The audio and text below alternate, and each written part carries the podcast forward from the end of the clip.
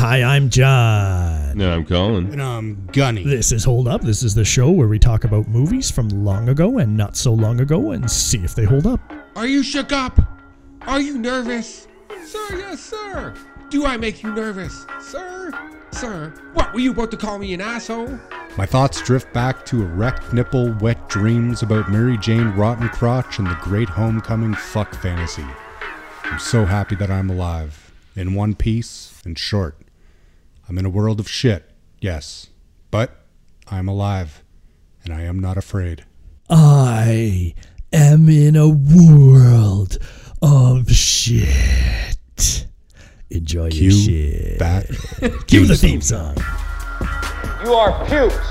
You are the lowest form of life on earth. You are not even human fucking beings. You are nothing but unorganized, grabastic pieces of amphibian shit. You slimy scumbag, get on your face and give me 25. It's my rifle, this is my gun. This is for fun and this is for fun. It's my rifle, this is my gun. This is for fun and this is for fun. All right. 87.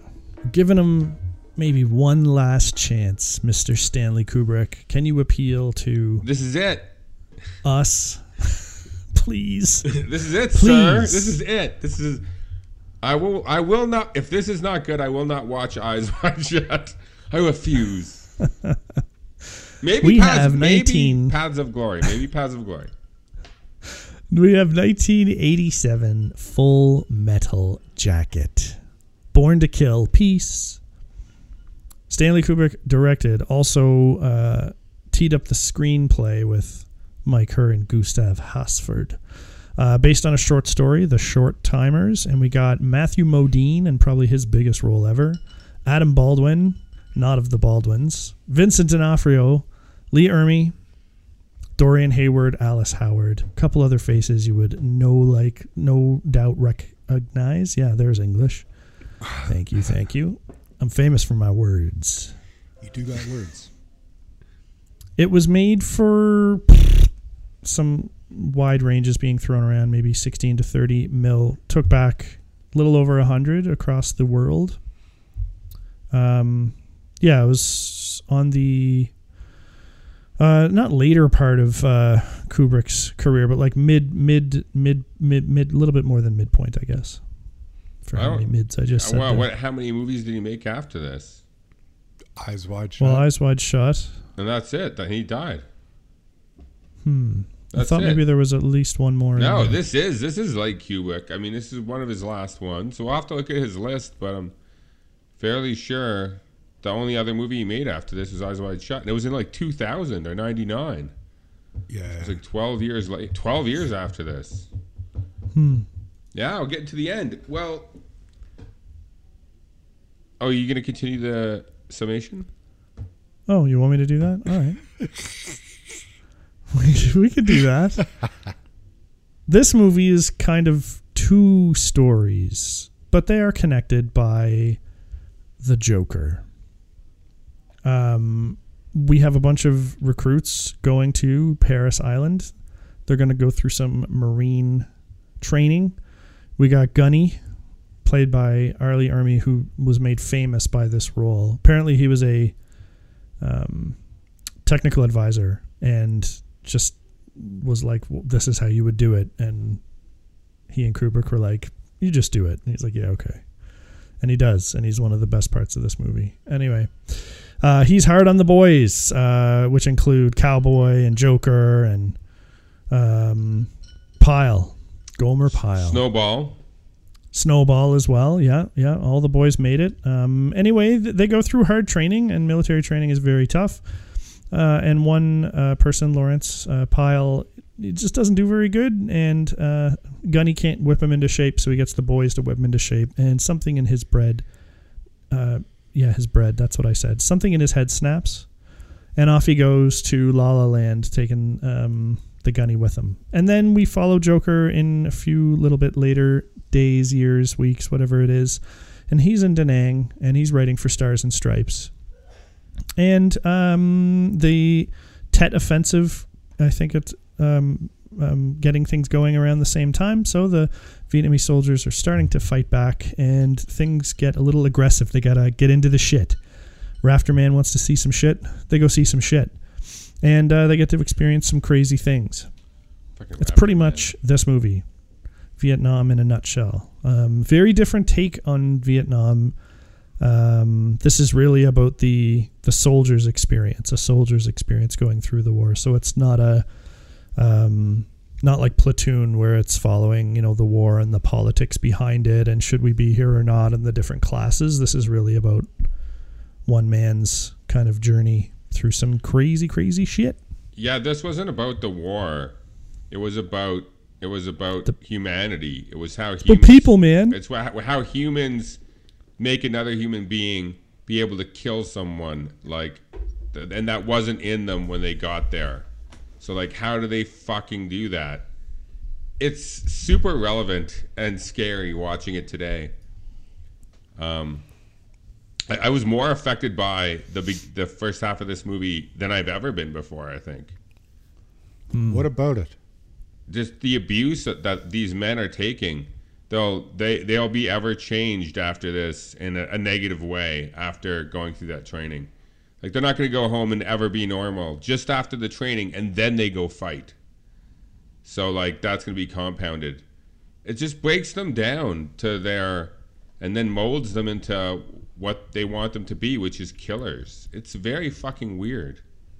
Well, they want them to be a machine. They want them to act in unison and without question. That's what they're doing. Is But when they go home way. and like The thing- hold their kid and stuff, they're still that guy. Like you've ever changed them. That's the fucked up part.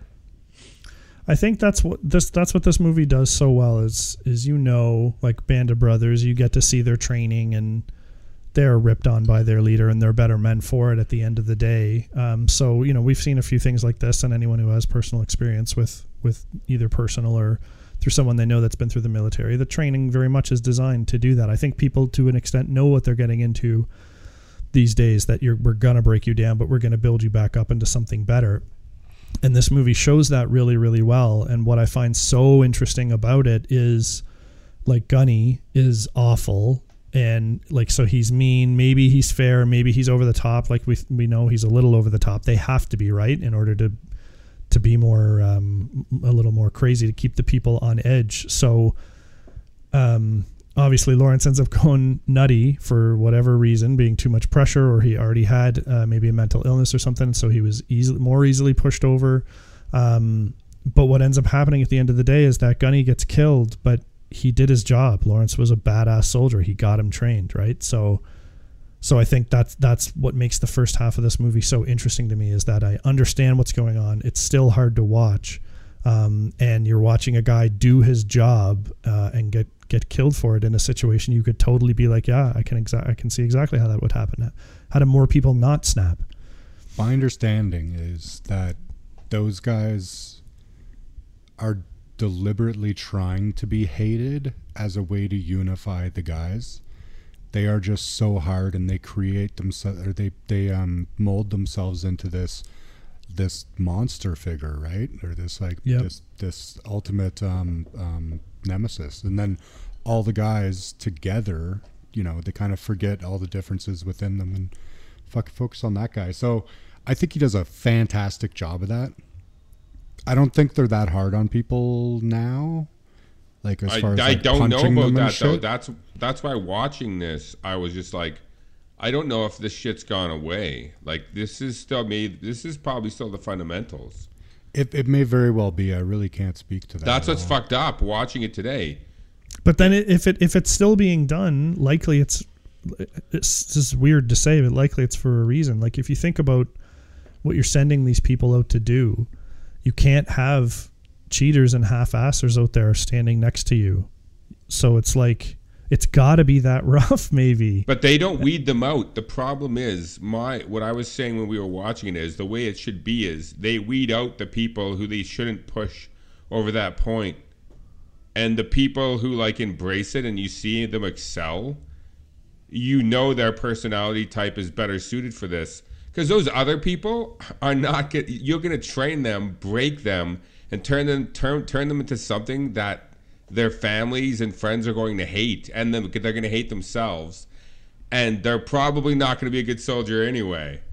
Like, A why of- would you? A do lot that? of people. A lot of people really, um, really praise that that component of the military, saying that it really like, like made them understand and appreciate structure and discipline, and they actually like a lot of people are like, like people don't go home. Like not everyone that just hits boot camp goes home a changed man and they're all of a sudden this broken person like it's not that significant like it would be something you remember all your life and it would have a molding effect but i don't think the trauma is there i think what if think this is what it do- is, though, if this is what it is, then yeah, it is. I think. i they mean grind gomer you down they grind you down until you're nothing and then they like put this component into you that- which is like a component that is not but who really component. who It's really dark. gets gets bad treatment here except for Pyle Well, it's yeah, like it's it's was is it punching and torture? phys- Is it torture if you subject yourself to it? What- he punched well, that they- guy he punched but they were conscripted in guys. vietnam i think Yeah, uh, He- I think in a lot of cases, which is why they weren't throwing people out either. This was Vietnam; they weren't kicking anyone out. Like once you get to the Marines, like that, or or if you're going for Army or whatever, like at a certain level, you're not going to get kicked out. You're going to get put through with the grunts, right? And off you go. Like you're not going to be getting special duties, that's for sure. So I think that's why, like, they're just putting everybody through here. they, do, It they just do turns out that they they do such a good job of establishing it too because um when he's his lowest when he's his absolute lowest and everybody hates him that's when they give him the gun and that's when they teach him to shoot. And you see him like you see that like there's no point of return for his character. And now they give him something new to to focus on. They give And them the gun earlier. No, but They what I'm give it to saying them they early in the training. They, they get him on the firing range, and and he's shooting, and, and all of a sudden he's like, he's good at that, and then all of a sudden gets rewarded for being good at that. The first time he's been there, like, is to be able to use this deadly weapon like as fucking accurately as possible, yeah and then i he don't uses it. I don't believe it's it the them. first time that they're out at the shooting range. I know that it sounds like that by the way It's the he way that it's it. edited. Yeah, well, the story that he told it made it seem that way. But Yeah, right. he says we finally found something you're good at. I think that he became good at it, like Yeah, everything know- else, right? they had the rifles at an early stage and they were getting to know them and sleep with them and name them. I, But I I, I yeah. would I would say they would not let them out on the firing range until a bit into the training. But yeah, the movie makes it a little bit tough to know. It does seem like it's it doesn't like they have the guns, but they don't shoot until that scene where Pyle. Yeah, they shooting, love but- their guns and they have a relationship with them. They can put them together. That that's kind of just how he edited it. I think Brent's correct. They probably today at least would fire the weapon much sooner than say three or four weeks into training. I don't know. Maybe I'm wrong. Maybe you don't want to give people weapons until I gotta feel like into- shooting is just a constant part of training. But again, I have fucking zero idea actually. But I mean, if your job is to shoot things accurately, every day you're out there shooting. You do some schoolwork, you go fucking run, and then you shoot things. Hmm. Yeah, like I just I I, just feel like it's a really scary like nobody denies that they do this. They I'm sure No, they everybody in publish the- it. There's TV shows on it. Yeah, that SEALs shit is is way worse than this. This is the worst example of it though. Uh this is the the I mean as a movie no one's done it better than this movie. That's what's so no, good. this is a, this, This is, a good 45 50 minute segment dedicated to Yeah, someone on- well a, a unit's bad o- experience. I think GI only- Jane did it okay, didn't they? That yes, but oh, but not yeah, I for mean SEAL thi- training. But so anyway, this movie sorry, though, Colin. The the first half though, the first the first that first chunk, you could have cut ten minutes out of there and made that the first act. Yeah, Um, it was a little too long. You I didn't agree. need so much. Like we we got it. Like we don't need the Yeah. fifth time he's me in the pile. You could have edited that way down. And then you could have that be the 30 minute point, the first act, and then when they go to war is the second and third act. Uh, I think it would have been better. As good as it, it already was. It's, it's a little just a little too long yeah. today. No, I agree. It it feels the way that it's broken up. It feels like kind of two different stories. Yeah. like like two episodes, right, of like a two part miniseries or something. And Yeah. that I I'm conflicted by that because part of me likes it because I I view the story as um like really just like a like a beginning to end kind of of this squad. You right? set up you you set up Modine in an interesting way, right? Because there's a lot of the save the cat the moments with him in the beginning of the movie. They focus more on Pyle, but like Yeah. you like him. He's nice to Pyle. He doesn't want to hit him with the soap. He, you know, like he, He, tries to he sure him. does. He hits him more Yeah. than anybody He else. doesn't want Yeah. to though. He hesitates. It's and they have to because he can him. see him. It's because he's looking at him. No, because he's not mean. He he's been helping him, and that he wouldn't hit him four times if that's why. he has to. I think They he was taking out his supposed to for a frustration. But he might have I- been doing I- that too. Yeah. I took that as he was he like he didn't want to like he was sorry it had to happen, but he's like, but fuck you, Lawrence. Well, I Fuck agree with Oh, the that's fuck not you. bad. Yeah. But anyways, the training, the getting him over the barriers, and him fixing his clothing and stuff all the time. I, he it, there's a lot of save the cat in there for him. So then when we follow him in the second part of the movie, then I'm then it kind of feels very seamless the way he did it. I think he did a really good job of doing that, Tra- like transitioning from Pyle to him. It's I I don't feel like Modine is obviously the main character. I But mean, he he's the first guy with lines when they're all lined up in that place. Then he does the John He Wayne. vo- he has voiceover. He reads out of his book or his Yeah. um, diary. No, you're right about that. I don't know, but we spend a lot of time with Pyle. We spend a lot of time with with uh, Gunny. But they're they're gone after like not even halfway through the movie. No, I know that. It just it doesn't feel like it's always Joker's movie. No, that's what I mean. Is he does a nice trans- way of transitioning from the Pyle and Gunny and mixing Modine in there enough that when it goes to him, to me, I think it's okay. It kind of feels like it's okay. No, I like, Like- that too. The beginning feels like it's going to be something um, like more squad uh, Yeah. war movie, right? And you get to know Yeah. Cowboy and Snowball and all those other guys. They, Yeah, they, enough. You see them later, and things happen with those characters later as well. So that's actually kind of works really well too. yeah. Did you notice that everyone that gets close to Joker dies? No, Well, except for Rafterman, actually. I take it back. Yeah. Rafterman does is not. like, I don't know, man. I find this movie to be like, it seems kind of like a weird, maybe it's weird anti-war, and then Rafterman, like maybe he represents this fucking like woo pro. Because he's like he wants to go shoot, and you're waiting for the cliche of when a guy gets his kill, and then he's like, he's like got that he has that realization that like I've taken a life and the horror and like just the impact of it. But the first time he shoots somebody or those two guys that are running across the alleyway, he's so jazzed. He's like looking around to see if anyone noticed, right?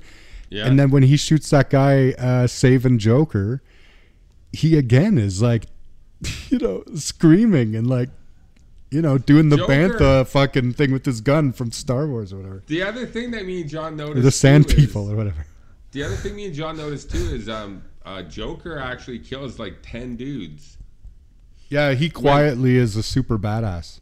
when he when they're taking the base. He has a sixty. So so um, John like John was saying when when there is the ending where he has to kill that woman, which we'll talk about in a bit, and I got a lot to say about that. Um, he uh, it's just the first time it's ever been really close, like you know, face to face. He's shot people from a di- well. He he had that gate. He was like blowing everyone away at the gate, but they're like really far away. But that would have been the first close quarters kill for him. Yeah. That's why that's such a big deal, right? Yep. Yeah, I mean, it's also like a young woman. And it's a woman, yeah. Teenager. uh, It looked to me, but Yeah, But I was saying I would have for me that would have been much easier to shoot her. because because yeah because she was suffering. Me Like too. I, I, as soon as soon as they said I could, do, as soon as they said she's Anyone that I heard that that has killed somebody would be like, "How dare you even like take that that lightly?" But I would like to think that in that situation, as Colin Yeah, does, if it was the- a horse or a dog, you do the same thing immediately. So why would you not Yeah, do that for a human being? A human being. You do that. Why the hell? Please. If anyone sees me doing either of you guys, take me out right away. Don't hesitate. Shoot me. Right well, I mean, the head. try to get Put get me medical help. Give me medical No. help. Well, not if I'm like that. Not if I was shot three times in the center mass with a, what an AK-47. She was shot or more than three times. I was there you surprised she was breathing as long as she did. So take me out, baby. That's all I'm saying. I'll take you out, no worries. Johnny, I want you to say Uh, it. I'll I'll do my best. I see. I'll I'll do my best. Oh, Who you're what like, anyone "Say would do it!" in that situation. Are you like are you like him? I just think it, it would be hard. I mean, the end of this movie, that scene is like insane in a little Powerful. way because It it is Yeah, powerful. like- you, you try and see it from the different angles. Like he he's not a he says he's a killer throughout the whole movie, but you can tell like by his demeanor at Stars and Stripes that he's a little bit more casual. He has a f- he he has like a a dark, cynical view of the war and everything. His constant jokes and his his interview with the press, which I love. You know, I wanted to meet strange and exotic people and kill them. well, dude, but you- you look at Joker, that's his total duality, right? Is the fact Yeah. that he walks that line. Like you look at his hat, right? His hat says "Born to Kill" or his his fucking uh, lid or His- whatever you call it, his his Yeah. helmet. Yeah. And then he has the peace button on, right? Like Yeah. Joker represents like I don't know if you want to call it like the walking contradiction or the, the cognitive dissonance of like the soldier of probably every soldier, right? Like Yeah. they say that really well in fucking um, Thin Red Line when he's looking at that one guy that's like dead and half buried, and he can hear like he can hear the the the dead um, Japanese guy speaking to him, Yeah, and he's yeah, like yeah. he's like you know do you think that you're better than me? Do you think that you live well? He's like no that I did too, right? I think that there's a lot of those realizations happening. Yeah, yeah, and and like we already talked about that Joker does. So I read a book. Um, I think it's actually called On Killing, and it's by a a colonel from the army, and he writes about um, the psychology of of being a soldier and um, you know pulling the trigger and in what different scenarios. And he break he basically breaks it down from like drone drone kills where you're like flying on a computer screen you don't see you see kind of an outline but it's on a screen so you can distance and disassociate yourself from it. Um, all the way up to like close and impersonal like bayonet or knife kills and things like that and how those are like the toughest and have the the most impact on on regular people anyway. Um, and that they found out that like units were always like the best mortar units and machine gun units because all the three people or two people can share the share the, the mental anguish of having to take a life Yeah. I guess until you disassociate. So in this one, I I know that Joker is already killed, but to be up this close and personal and like be have the pistol and like know like it, there's not a hundred guys also shooting at the gate, so you don't know maybe I got that guy, maybe I didn't. This is like boom, and then like after it's done and he's like there in kind of shock and everyone kind of you know they're like wow man fucking awesome hardcore man and then I don't know. At that point, I'm just like, what the fuck would be running through your head? Like, she just tried to kill you. She tortured some of your buddies before she off them. So, but then you invaded her country, and then you tried to shoot her in the back, and then you did, and then she got around, and then you just fucking put a bullet in her face. Uh, that just must be a crazy thing to do. So, yeah, this at the end of that that's whole scene through this movie just has me speechless. It's a tough thing. It's definitely lot going a, on. a tough situation, and there is a lot going on. I just feel like my very first and only thought would be she's suffering. We have to kill her, and I would kill her like that, like because she's suffering, and the longer we talk about it, the longer she suffers, and she. But, and like, no just- one's, no doctor is fixing her. But Like- just a moment ago, like just a few moments ago, she killed your buddies, and then like a few moments ago, even shorter, you were in a rage trying to kill her, I wouldn't and even be then thinking all of a sudden it, it's it's over, and then you maybe you're like Right. like does anyone deserve to die?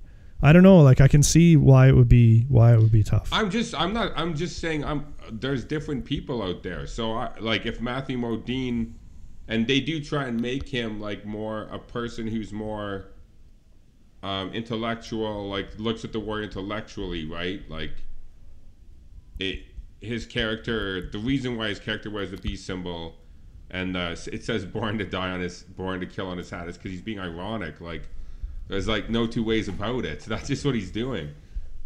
So, But even if he's him- leaning towards the born to kill, he's not like Animal Mother, No. no, who is so like that's what I'm savage, saying. right? What I'm saying is, is if you're in the, if you're training people like the way they are training people, what you would see is you'd see someone like that guy and and Matthew Modine, and you go, and as the training progresses, you'd be like, oh God, no. You'd have psychiatrists and stuff be like, no, no, no, this, you shouldn't be here. You don't. This is like you don't want to be here. But this other person's like thriving in that environment, and like is like becomes really good. Like these are the types of guys who go into the Navy SEALs and into the higher training, right? They embrace that shit. They love it, and it, Yeah. it, it Sure. but yeah. you don't want to send other people who are not that way down that full road to the end. I don't think. Well, you don't want I to, agree. but you have I to. I think you need to. right? I think they need to evaluate people and say, you know what, this this isn't for you. They do, but uh, the standard is like pretty low. No, but I'm not saying make them quit or kick them out. I mean, take them aside and say we are not going to go further any further with this training. I, I just don't think they have that luxury. But I understand what you're saying. Like I, that's you're Well, talking about be the something ideal. better than this. Ideally, 'Cause you this have soldiers who want to be in your army. Like we- we offer great education and post-secondary support. They're like, great, I'll fight for you for two years. Here you go, fair exchange, thank you. And I love my country. I want to go. Yes, good. Not like, doy, I'm farm boy. Um, you know, What are you, You saying know- with the farm boy? well, like It tends uh, to one be thing I lower wanted- income people go to the military. yeah, yeah, and then then it is. and then you have people. Unfor- it's unfortunate. then you have people like Lawrence, and this is something I wanted to talk about. Leonard um, Pyle. Right. Um, so is he uh, is he like the water boy where he's just lived a sheltered, simple life? Or does he have a learning or or like is he on the spectrum and um, that's where it all kind of goes wrong for him? What's what's your guys' take on? on I think it's So- I think it's a little water boy syndrome. I think that he's I don't think that he's um like I don't think that he's I think that he's just a clumsy kind of simple guy. I don't think that he's necessarily like I think he's probably of average or just below IQ, right? And it's just not his thing. It's just like he just does not have I mean, he ends up having it, but there's a lot of stuff I think from his upbringing, Waterboy, like that would have made him just not hard enough to be able to stand the training. Whereas you can see, like most other guys, I mean, no, they wouldn't fucking like it, but they'd hang in there. Yeah, no, exactly what Brent said. I, I think he's Waterboy too. But this is a perfect example. I mean, they give you the example in the movie. It's the whole point of the movie. That character, like you said, did not have the defenses to properly handle what he was being thrown at him there. He was not prepared for that and it broke him and then and then he ended up killing his fucking the guy who be, made him that monster. So these are the people you have to recognize and say this is going to be dangerous if we do this to this person. And Joker does recognize it. He mentions to Cowboy he thinks he's a Section Eight, Yes, which I believe, which I believe is the insanity, right? But Yeah. it's too late at that point once they become that. You don't want them to get. But that Joker far. can no, of course you definitely don't. But Joker at that point has an obligation to like report. Yes, And Gunny probably doesn't do anything, but maybe you take it up, right? Um, or, or ah, fuck, I don't. yeah, because Gunny's just like he's a killer. Yeah, that's what I made him into. yeah, Gunny's shoots him in trying the to break people. So when they look fucking defeated and broken, he's doing his But job. John has a Now, different look- opinion on this, though. Johnny, I do, and you know what? Either way this goes, if he's like the water boy or like I think, which is that he's he's on the spectrum, um, the sa- the outcome is the horrible same, right? Like it's awful. This person got pushed to their past their limit, and it ended very badly, and that that could go either way. So it this doesn't change any way that I feel about the movie, except it just seemed to me like you know if he was just a, a poor boy from from the middle of nowhere um, he'd still likely be able to like learn um, at a pace that just exceeds what I we see Lawrence doing. Uh, and I think if he was if he was just that that kind of like backwoods kind of guy, after a, like a couple of whipping sessions, he'd be like, "I get it," and I'm I'm like I'm now done. And instead, it just seems to be time after time, like pants down, sucking his thumb, can't get it done here. Like we see a lot of these scenes, and, and it hints that there's much more than this in between going on, and just Which is why they needed to edit and- it. and how Vince and how Vince D'Onofrio plays it at times. Um, like when he's with Joker and he's like, "Hey, look at the gun," and and and other things like that too. It just makes it seem like it's past. Like he's like he is like a child mind, and I just I think like it's yeah. He his performance. I, I understand the parts of his performance that you, but I honestly just think it's like Brent said. It's a lower IQ, and he was raised in the middle of nowhere, doesn't know anything about anything, and so that's why he can't stop smiling. That's what the good writing and the directing is. When he's smiling and he can't stop, no matter how bad that he screams at him, he has no idea how to react to conflict. That's why yeah, he's smiling. until he gets choked. like he's never his mother Choke yourself. his mother told him he was a special boy his whole life, and he lived in a swamp somewhere. And then now this guy's screaming at him, and he, and he can't stop smiling. That's why I think you're wrong. Or sorry, that's not a good thing. That's why my opinion, my opinion of his my Default. interpretation, my inter- interpretation of the character, I think is different. Like I, that's to me is really smart writing. Yeah, yeah, and it, and it, that it can go either way and doesn't really change a bunch with the with the movie is is really great. Um, and you are wrong. Withdrawn. The reason why I disagree. It's just that, that your interpretation is flawed. no, I'm just kidding. Uh. it's, diff- it's different than my interpretation. Um, and um, I think I think D'Onofrio for the most part does a really good job as Pyle. Um, I thought he did just- a great job. I feel like at the very end when Yeah. he was losing it in the bathroom, uh, he- how much his brain appeared to have popped at that point. I don't know. I questioned. He he laid into that one pretty thick. I'd say by the end of it, um, with how slow and like it just was a little bit too much. Like if he had played that more just like scary and tense, that might have come off a little bit better, like Lawrence with a little bit more clarity, but like as as much sinister. And then after he shoots Gunny, then he can do the crazy like, and then put his gun in the mouth for one of the most graphic suicide by gun scenes you'll ever see in a movie. That shit was fucking intense. too. Yeah, I agree with John. His his performance, and it's not his fault. It was Kubrick who wanted it. His performance and the camera angles and the way he looks like a demon and stuff is way over the top. The problem with it is, is they try and make it this the music and the darkness and that they try and make it it's sinister, and then and then the echoing of the gun. They shouldn't have done that. They should have played this super realistic and straight.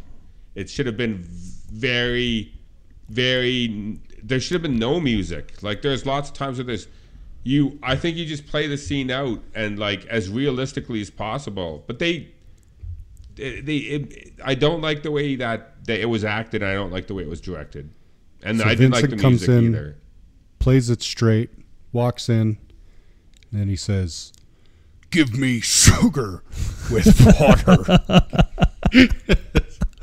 and water. Sorry, for some reason that line is locked into my head with D'Onofrio. it's, it's D'Onofrio's second best role next to this. but so what I, so like Is do this you, do you think brent what what was your opinion of the, that whole scene where he goes into the bathroom with the flashlight I mean, finds him they they are they are uh, foreshadowing that stuff with him earlier. I mean, they're not even foreshadowing; they're just like showing you because he's doing all that fucking evil face with like the Yeah, you know, and the angle they're shooting him at and stuff like that. i would have taken Like all that out yeah. I, I don't disagree. That stuff's maybe a little over the head. Um, It makes it more realistic the other way too. I don't Like, mind seeing him point- lose it though. Like I do Hmm? want to see, I do want to see him transition. Yep. but not Yeah. like that though. You don't have That- to have the super over the top shit. Like you would think about taking. No, no, that no. I agree. I agree with And it that. would That's still be. It would still be there. It would still be in the performance. yeah, yeah. Like Yeah, a, no, a I good just- example. Yeah, sorry, Brent.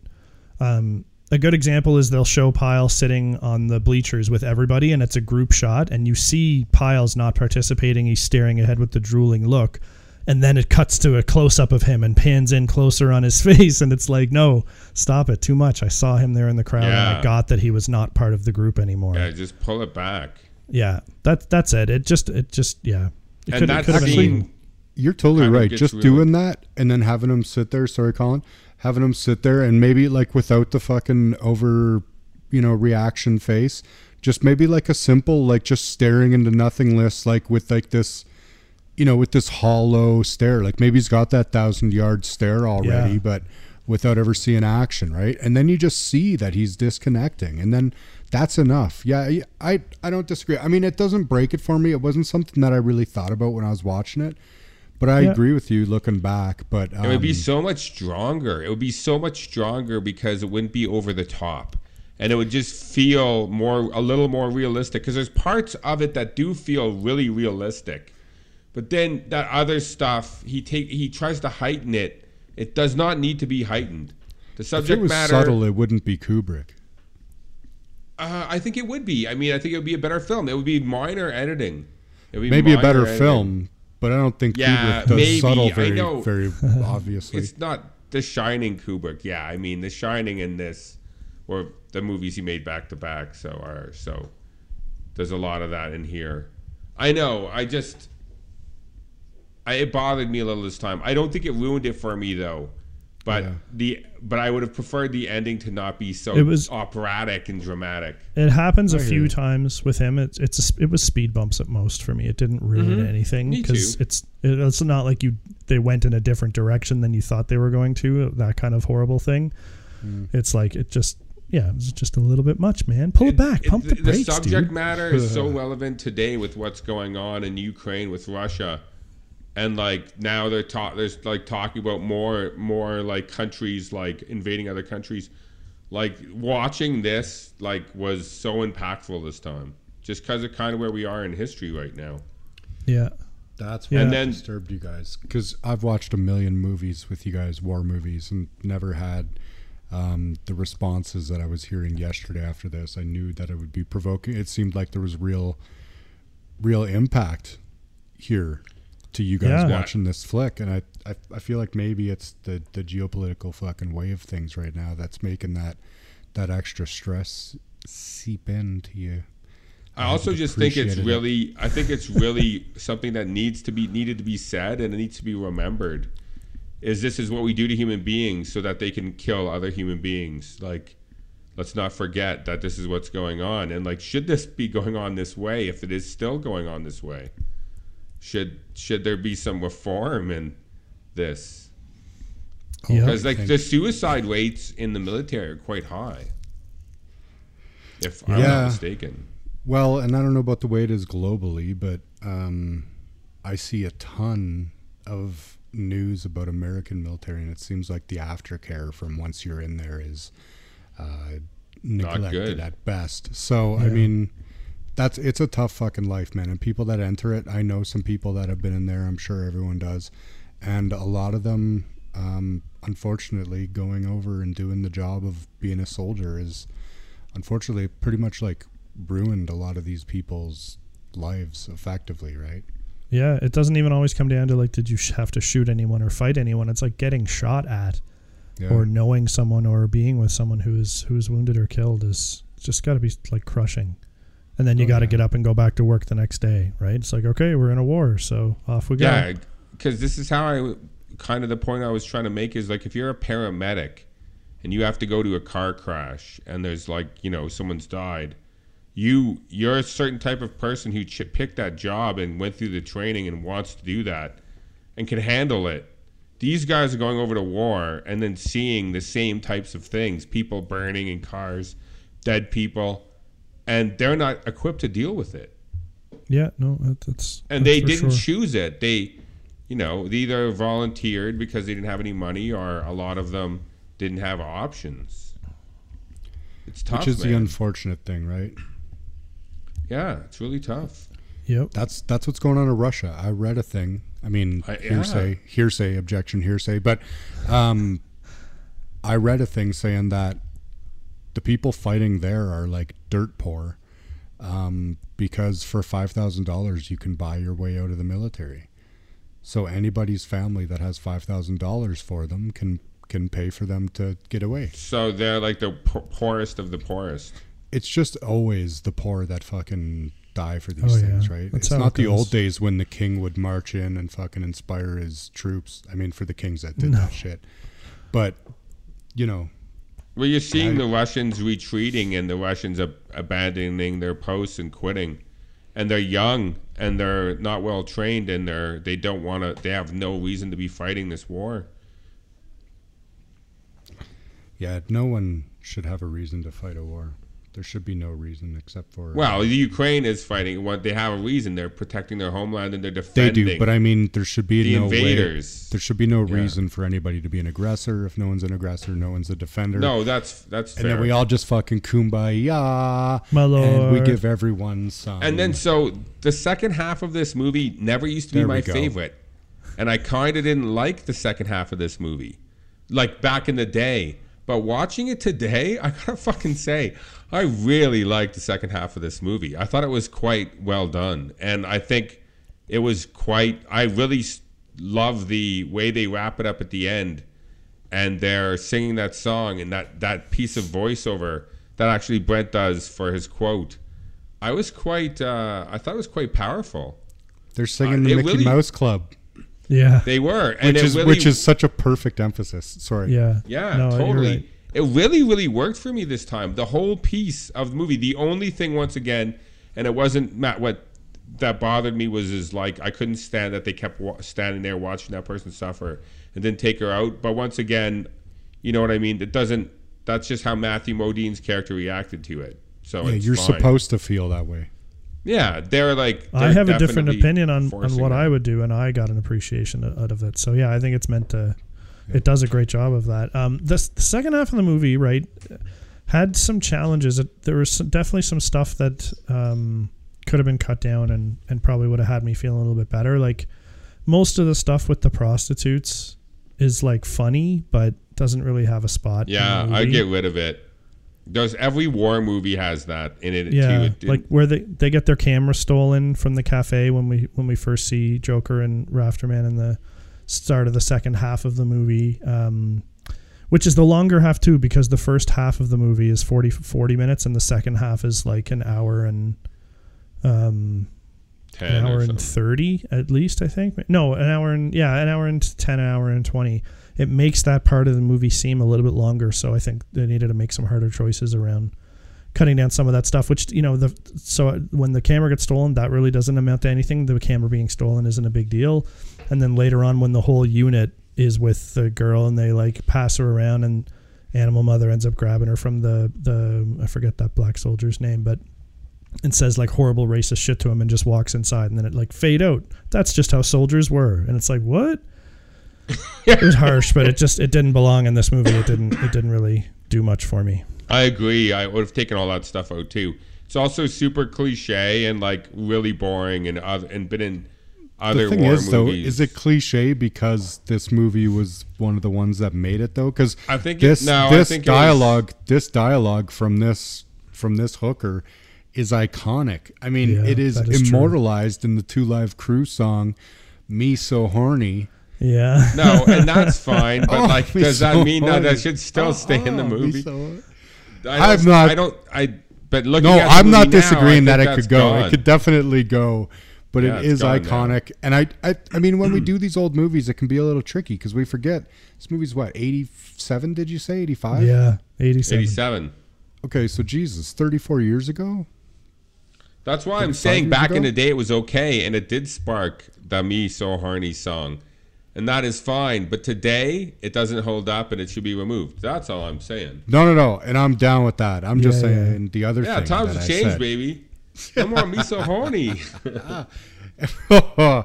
I hate I hate because you know that they're like it seems that they're making fun of the way they talk and I know that's what goes on but They are. it just are, makes me uncomfortable to watch like and when an animal mother says that shit it's just it's I mean I know that it seemed like especially then because you could say outwardly racist shit and keep your job Yeah. Um, I'm not saying I want to do that. I'm just saying that was the time. so when Animal Mother does that, maybe that's why people are like, you know, not reacting so much.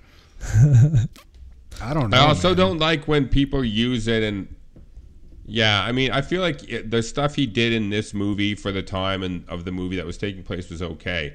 I hate when Yeah. people use it in a I you know, there's a Tarantino uses it sometimes in a way that I'm I was suspicious just about. waiting to hear it. yeah. Just- I'm just a little suspicious about how much he uses it. Oh, I but uh, totally in this agree. movie, in this movie, I was fine. I was fine with it.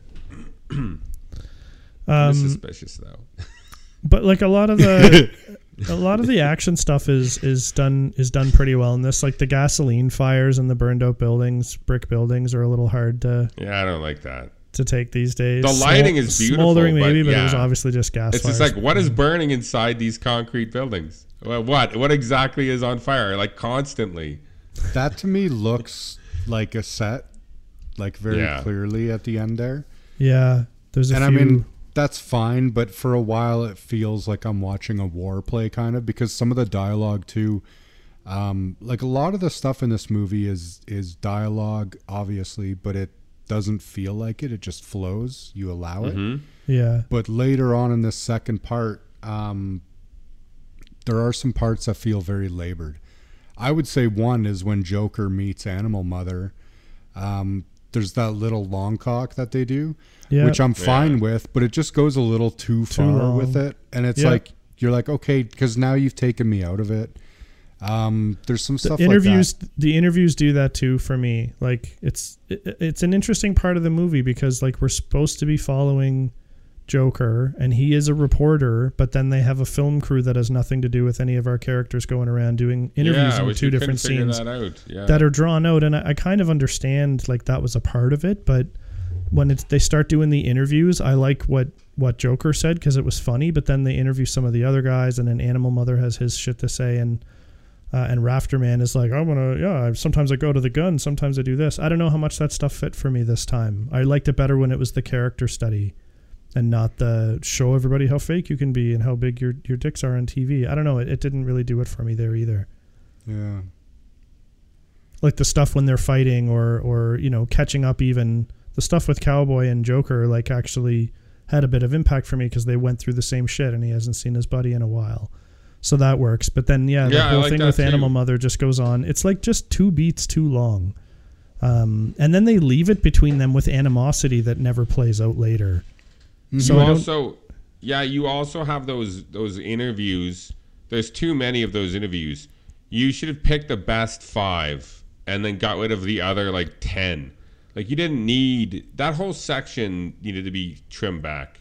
yeah and It um, goes. It's too much. Like the the scene where they're over the mass grave and and the the colonel comes up and gets in joker's face like i like all that stuff that's not Yeah, I That's like not that. a sidebar. That gets Joker to talk about the duality of man and to get to show how his opinion would be looked down on um, by people. So, so like all that stuff was good, and most of their fight was good. The the trigger discipline in this for soldiers is repugnant, man. It's so bad. People fingers on triggers all over the place in camp, sweeping people and like walking just on patrol. Like I don't think you'd have finger on trigger just walking a patrol. when they're going through those sniper problems later, that one fucking guy, uh, cowboy, is straight up pointing his rifle at Snowball or whatever the fuck for a while. Yep. Like, and I was like, I was like, on what trigger." the fuck, man? Like, Yeah. the whole number one part of your job is to not shoot the wrong people, right? Yeah. I get so another thing that gets me is I get a little confused with uh, where I am as they're leading up to where the sniper nest is. Cuz the the the first guy, the black guy that is it the black guy that goes up first and gets shot or no, he goes to yeah, it rescue. is. Or Oh. No, I thought it was the black guy. They made the black guy go point, and I'm like, point suicide. That's the worst. Anyway, he Everyone yeah, it takes was it was the black guy. So he runs up and stands in the middle of like a four-way intersection and and gets gunned down, right? So Yeah, which is so dumb and frustrating. That that is dumb and frustrating for sure considering how careful everyone was being. was it Um, eight ball. Yeah, I Might think it might have been eight ball. It's eight yeah, ball. it is. So, but and if I'm thinking when they show from the soldiers behind the wall shows their perspective, you see the building on the left of screen, and then the roadway, the causeway, the the cross section on the right of screen. And I'm thinking like, so he runs past this building we're looking at and gets shot from another building behind and to the left. Why doesn't the unit fucking move left around that building that we can only see a piece of and flank from the left? Why are they running right and putting themselves into that causeway again? They don't know where he, where the sniper is. That's why at the end, Animal Mother's like, "Hey, where is it?" I guess. points and the sniper lays into him. That building and the, that that layout of that building. Actually, you're right. You have no sense of place there. Um, what's going on? Which I guess, you know, you could argue that that's to make you feel that that confusion also. But Yeah. I feel as the audience, I wouldn't mind a little um, clarification, a little assistance yeah, there it would help me. and that also contributes to that feeling of it being a set because Yeah. it doesn't feel like any rational fucking designer would build that arrangement of buildings with that little like trifecta overhang corner whatever the fuck little Yeah. courtyard like, thing in the as middle. As an urban planning and designer, Yeah. you never do that. it just, just looks really would. stupid to me and never really vibes. So I don't really understand that whole layout. Yeah. And while they do take out the sniper, uh, Animal Mother is insane running up there and being like, it's just one person. I'm like, you don't know that just because no one else shot at you. So, like, they Yeah, should have just left. And Cowboy was absolutely right that unfortunately, the, the one guy that was down that was horrible, that the second man ran out against orders and got gunned down, also horrible. But you pull back at that point, you can't approach. So, all that could have been avoided. You don't know that there's a tank sitting around the corner. Like you That's just don't know fucking anything. That's true. I did. Did you guys find that Cowboy maybe had like a little um, supernatural foresight there? Because he seemed he seemed to be really genuinely concerned um, for moving into that spot for dealing with that. I think he was just not ready to be put in charge. You're Yeah, right. me That too. did seem to have a thing. because he was like, "Fuck, it's on me now." Okay, and everyone like looked to him, which was great, but I don't think he, He quite he had was the too confidence. indecisive. Yeah, he wasn't. re- He wasn't ready. He wasn't confident. I mean, yeah, he did That's make why the right, fucked up. the hard right decision at the end was to pull back. It's just he, his men sensed his weakness and went over his head. I don't Yeah, think you can pull back there, can you? Don't you have to at least look and see what the situation is before you Uh, abandon a guy? Yeah, yeah, probably you do, probably you do. I don't Two think you leave anyone behind. I don't know. I don't know what they were doing. They're Marines. They wouldn't leave people behind. They don't do that. So They probably got to go check that guy out. no but you know idea. how is go flank the left, flank the left.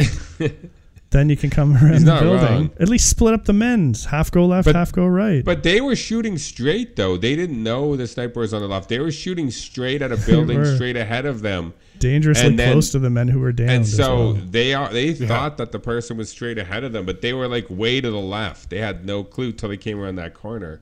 So that made sense to me. And really they, they were just shooting at nothing. it's I'm it's not it's totally true. They wouldn't have hit shit doing what they were doing. Um, that sniper, that young No, it's a lady, different direction. that young lady was using an AK forty seven, um, and was sniping people accurately. Like put one through his leg, boom. Put one through his arm, boom. Through the Yeah, leg again, She wasn't boom. that far. No, but With a still, rifle like that with the scope, I think she could. No scope, though. It's Not too much. No she scope. scope on there, didn't she? I thought No. she had a scope.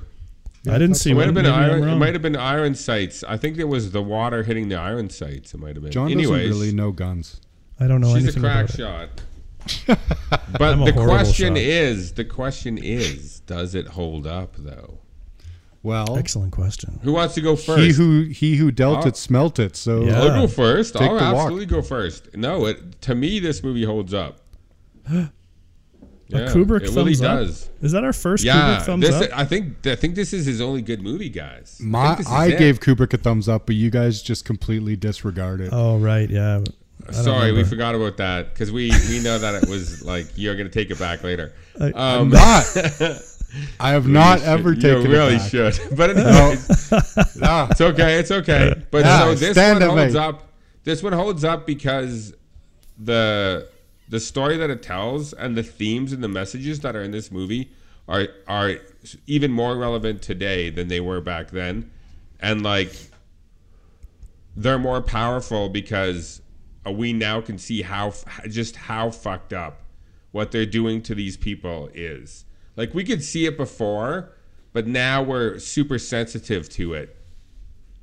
And to me, it, it made it much more difficult to watch this movie this time. I've seen this movie probably like 20 times, but I, I never saw it look like this. So uh, yeah, totally holds up for me. I love the ending with the voiceover, and that that it ends on a positive note. Like he's on a positive note right now in the war, and he's he's happy, and I they thought that was kind of a cool ending. Like even though like they went through the shit, it was ended on a positive note, with the simple music and the simple voiceover. I wonder if that was his original ending. I'd be interested to know if that was an editing, something they found in the editing room. Hmm. All right, who's next? What do you think, Brent? You got an opinion you want to share? Oh wait, you're gonna I make got Brent an go? opinion. I got an opinion. Um, it does hold up to me, but I found it actually quite different than Colin. I found the ending not to be so much of like a celebration as much of like, like I was saying, like this war, this movie to me seemed seemed anti-war, right? Like like you guys were talking about the the horror um, of the impact on an individual going into these situations, and um, and then on top of it, just like people sacrificing their lives, all the casualties of war, like all the shit that goes on with this. Um, I think that. Fuck, cannot believe I lost my fucking place. It's because I diverged from where I was. God damn you. Like a It's- Robert I think Frost you were trying to say you were Yeah. gonna say that it's thought it's thoughtful. Yes, just thank kidding. you. I don't thank know you what you're very gonna say, much. but- thank you. but when you no, were no, no. saying That's that, right. that's That's right. So yes, it's a, it's like an anti-war uh, flick, right? Like this is a protest, and at the end, what I found was it was almost like um, a comment unlike the imperialistic, like like United States, right? The way that like the world is, it looks like the world is on fire, and but they are marching triumphantly with the fucking well, like with the Mickey Mouse Club, right? With like, which to me just like symbolizes like this, this idealism or this like false like confidence in their in their task, right? And like, so it's like kind of like, you know, everyone else be fucked. We're, we're bringing Americanism to the world type of thing. Right? Oh wow. okay, um, it holds up. Johnny, you follow that. Um, Me and Brent, me and Brent. Uh, yes. What do you got? th- this movie is a uh, a really interesting and important look at war in a non-glorified way. Um, there's nothing flashy about this. A lot of people die in slow motion. A lot of people get shot in slow motion in this. But it's gruesome though. That is, it is pretty gruesome. Yeah. Um, There's a, the violence is very realistic in this. Yeah, it's heavy and it's hard hitting, and like what happens to Lawrence hits you hard, and what happens to Joker and and and watching him like have to go through the stuff with Cowboy and and everything they go through in the second half is uh, it's all it's I don't know it's it's real. It gets you close. It gives you a lot of different perspective, um, and I think it leaves me scratching my head at the end but not from a perspective of I don't get it. Like I get that Joker now is like done this crazy thing up close and personal and he's going to live this kind of duality of man thing like cuz part of the duality of man is making it work and keeping it together. And I think that he fought his darkest demons there and came out like lucidly on the other side that he's like not Lawrence. He's not going down that road. And he's I think that makes him kind of he's ready to face if you face death that closely like stepping out from behind a corner and having a stone cold sniper start to unload a clip at you because your gun misfired uh, and then th- that would be about as close to death as you could come as close to certain death as you could come so to face that Right. He then- fucks up too. He also messes up there. He had he to mess up? drop on her. his he gun had to jammed. drop on her. his gun jam though Did it jam? I'm I'm guessing. I don't think he'd be going. In I with saw a- him panic when Clicks she when he goes to fire. Yeah, like the primer definitely didn't go off. Oh, okay. Uh, you know what? I I interpreted that as he panicked, and then that other guy had to come in and save his ass. He did wait too long. He did. Actually, That's what I mean. Yeah, and his pistol, like he was even fumbling with his sidearm. Well, at that Ah. point, you'd be panicking so bad with bullets. But I think flying at you. Kubrick Kubrick obviously did this intentionally because he didn't want Modine's character to cross a line. right. So he had her mortally wo- wounded, and then Modine did still have to kill her, but kill her out of mercy and not out of hatred, which is what's so smart about it. But but I think that's why at the end, when you see them singing the Mickey Mouse Club song and they're walking, and he the voiceover, he's I lo- know. I See- think he's lost a little bit of his humanity, and he feels like he's a part of the club now. Do you know what I mean? Well, and that's just- a little scary. losing- it's a little scary and fucked up. in losing that part of his humanity, though, that's why he's not afraid anymore. Yes. Yeah. Because he's that that part that would be afraid to die. Like he's faced it and he's come out the other side on top. So he's like, Yeah. that's it. I'm I'm like Yeah, super he's a stoked I'm member of the he's the member of the club now, and so the, it kind of ends on this weird positive note. Like I, I think it's kind of brilliant. It's Uh, it's so. I, I think this is his best best uh, like all together movie, like from beginning to end. you had your, a you weird had your turn. structure, too. You had your turn. Oh, sorry. Um, I thought you already said it held up. I did not yet. I apologize. No, it's all good, man. It's all good. Uh, please. what I was saying though, uh, something interesting that you said just will trigger me again as to how complicated this must be to think about is that you said he killed her in mercy, but the fact that they were all like there and that she was gunned down and dying was because of vengeance. So, did they kill her out of mercy or kill her out of vengeance? Right? It's that's something I think would toil with someone. And if you think of it from another angle, if I was in war and I came back and you were like, "What was it like?" I'd be like, "Man, I'd manned, man, manned a 60 and M60 in this trench, and a bunch of guys came in. I think I got a couple of them. It was crazy. Then I went back to the barracks. Oh yeah, cool. What else happened? Well, then there was this girl, and she got shot, and she tried to shoot me and missed. And then we all stood around her, like five or six of us, and she was like, "Shoot me, shoot me!" And we were like, "Oh, what are we gonna do?" And he was like, "Let that bitch die." And I was like, "I don't know if we can do that." And it was like, "Well, you do something about it." So I cocked my pistol and I sat there for a good three, four seconds. Then I blew her fucking brains out. That's a much different, a much different story to tell about war. I but I don't know if Holds you tell that. I just don't know if you hold tell that story. I know, but you got to live with it, right? Not Um, at parties. You and tell it in group. You tell it in group. Yeah, exactly. Yeah, you tell it in got group. it. You got. And he'll be the type of guy who'll go to the uh, free therapy sessions. Unfortunately, though, won't be very good therapy sessions. But He'll go there and hide his pain. it's with free. jokes. It's free. Any right? anyway, this movie is one of the best movies at mm, like getting giving you a sense of of the horrors that soldiers deal with to become soldiers and to be a soldier. Yeah. And for that reason, I think it holds up. I'm going to say this Kubrick holds up. It's a This little is long. the they could have trimmed. is- yeah, of course. But yeah, this you could have is the this best. down.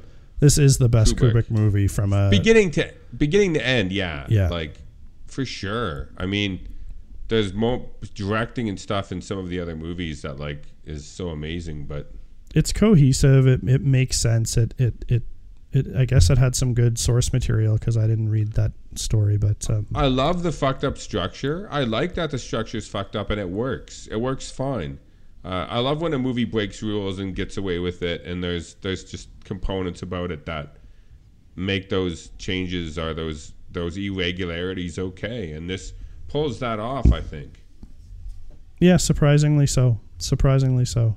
Um, and yeah, I think you can. There's a lot you can interpret in your own way, and there's a lot that Yeah, there's tons to interpret in this and discuss and Yeah, and Yeah. It, it, this like this isn't um like Saving Private Ryan has its moments where you're like, God damn, like what these guys went through, that's mental. But this movie like sticks with you. There's a psychological element of this that's very uncomfortable from from Pyle's like very up close and personal suicide to you know, they didn't even show uh Joker doing what he did at the end, but you know what happened and it's it fucks with your head, right?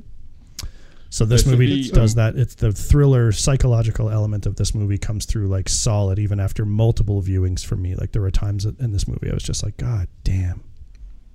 It balances well by giving you the spectrum, right? Because you've got everyone from Pile to like, you know, Animal Mother, and then you've got all the shades in between of of um, you know people that have this this disability or this uh you know this innate maybe um skill for military life it's it's interesting. I think that helps make um make this meaningful. You know you go through these motions with the people you experience these alternate emotions. Like look at how we all took different things from different scenes I, I like the way that he does that because he juxtaposes those characters and it, it like it provides tension and clarity at the same time. You Yeah. could. Am you I up could my ass there?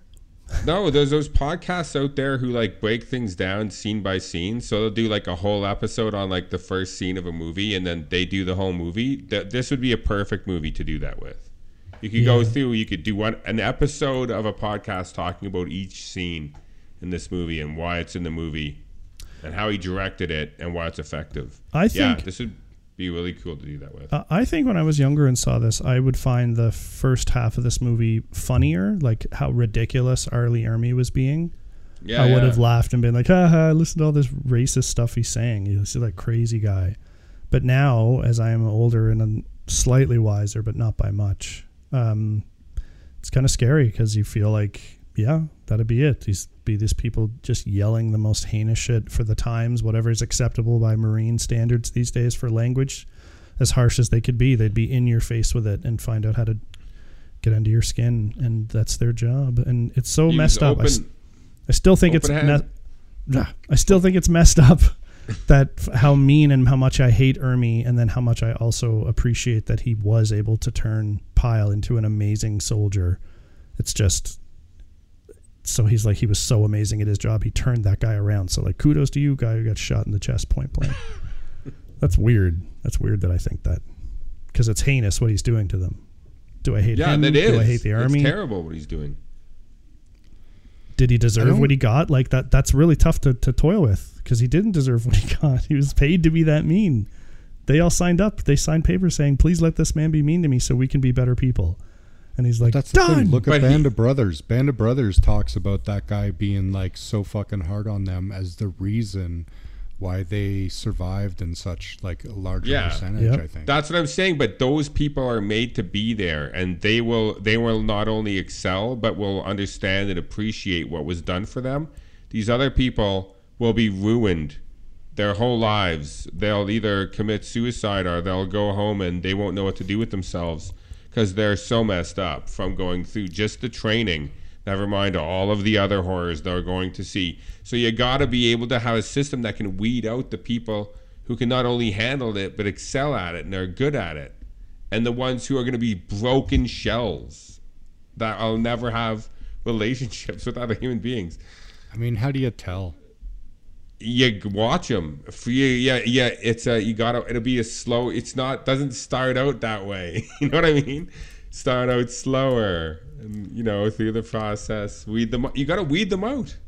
What do you mean? I just need to pretend to be fucking lame, and they'll be like, "Oh, so There's movies about that you." too, where people are trying to get 4F'd. Um, uh, we mentioned Band of Brothers, which is an amazing miniseries. If you're into war stuff and haven't seen that, check it out. Pacific, second part of that, also done by Spielberg and Hanks. Slightly more depressing, but also solid uh, war film stuff. Also, check out Generation Kill on HBO if you have that Oh yeah, yeah. miniseries. Great. Really, really great film about the first uh, Iraq War and some a lot of uh, faces that you'd recognize now because it's old school, some older. I'm gonna watch that again now that you've It's mentioned it. start to finish really great. You'll see the um, the the gunny gunny sergeant in that one just getting around telling the boys about shaving their mustaches and.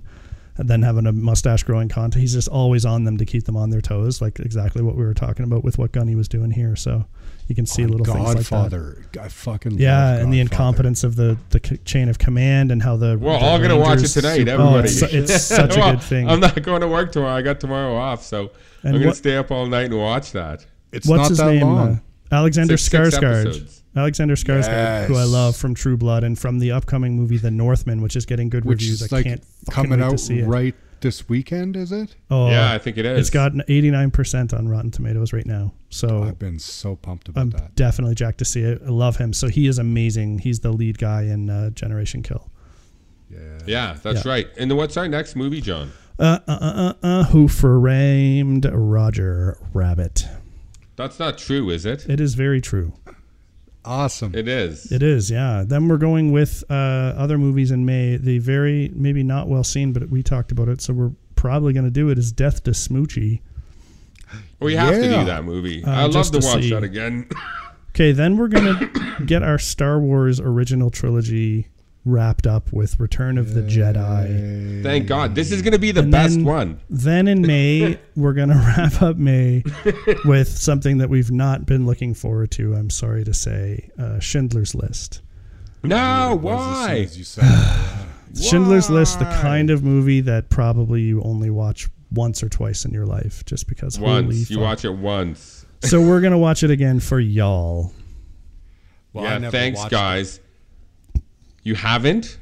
No, I steered away from this. My family was in Holland during the that stuff, and it was like it seemed to just be close to home, and I just never wanted to watch it. It, Like I saw that little scene with the girl with the red jacket, and I was like, I watched a lot of disturbing stuff, but I was like, that just seems like maybe it's a little too well crafted emotionally, and Yeah, it is. Like what We'll you- watch it together. We'll watch it together in a couple of weeks. Oh, I'm gonna sit right hold me? beside you, baby. I'm gonna sit right beside you. I called put dibs. your hand on my leg. If Hillary's there, she has to sit on the other side. Yeah, you guys can. uh We'll like, yeah, mush sandwich you. Yeah, nice, Nice. real nice. Real Don't nice. Well, I didn't know they stack shit as high as us, but they do. So there you go. Thanks for joining us for this one, everybody. It's great to have you as always. Keep your eyes peeled for Who Framed Roger Rabbit, one of the first kind of decent efforts at molding, uh, melding uh, animation with live action. And Bob Hoskins, I think, I don't know if it's going to hold up, but Bob Hoskins is going to be awesome in this. We'll see. I'll just tell you that right the fuck now. Bob Hoskins, 10 out of 10. Everything else, maybe shit. I don't know. Please. Okay. Oh, God. I'm not going to try that again. So, yeah, thanks for coming out. We'll tune in next week for Who Framed Roger Rabbit. Thanks for coming out. And as always, folks, enjoy your shit. Thanks for listening, everyone. Make sure you follow us on Instagram. Our handle is holdup underscore podcast. You can fire us a comment or two, add a movie to our wish list, and we always post a hint about our next episode in the middle of the week. Feel free to drop us an email directly if you've got some feedback for us. Our email is podcast.holdup at gmail.com. Our podcast can be found where most podcasts are these days Podbean, iTunes, Google Play Music, Spotify, and Player FM.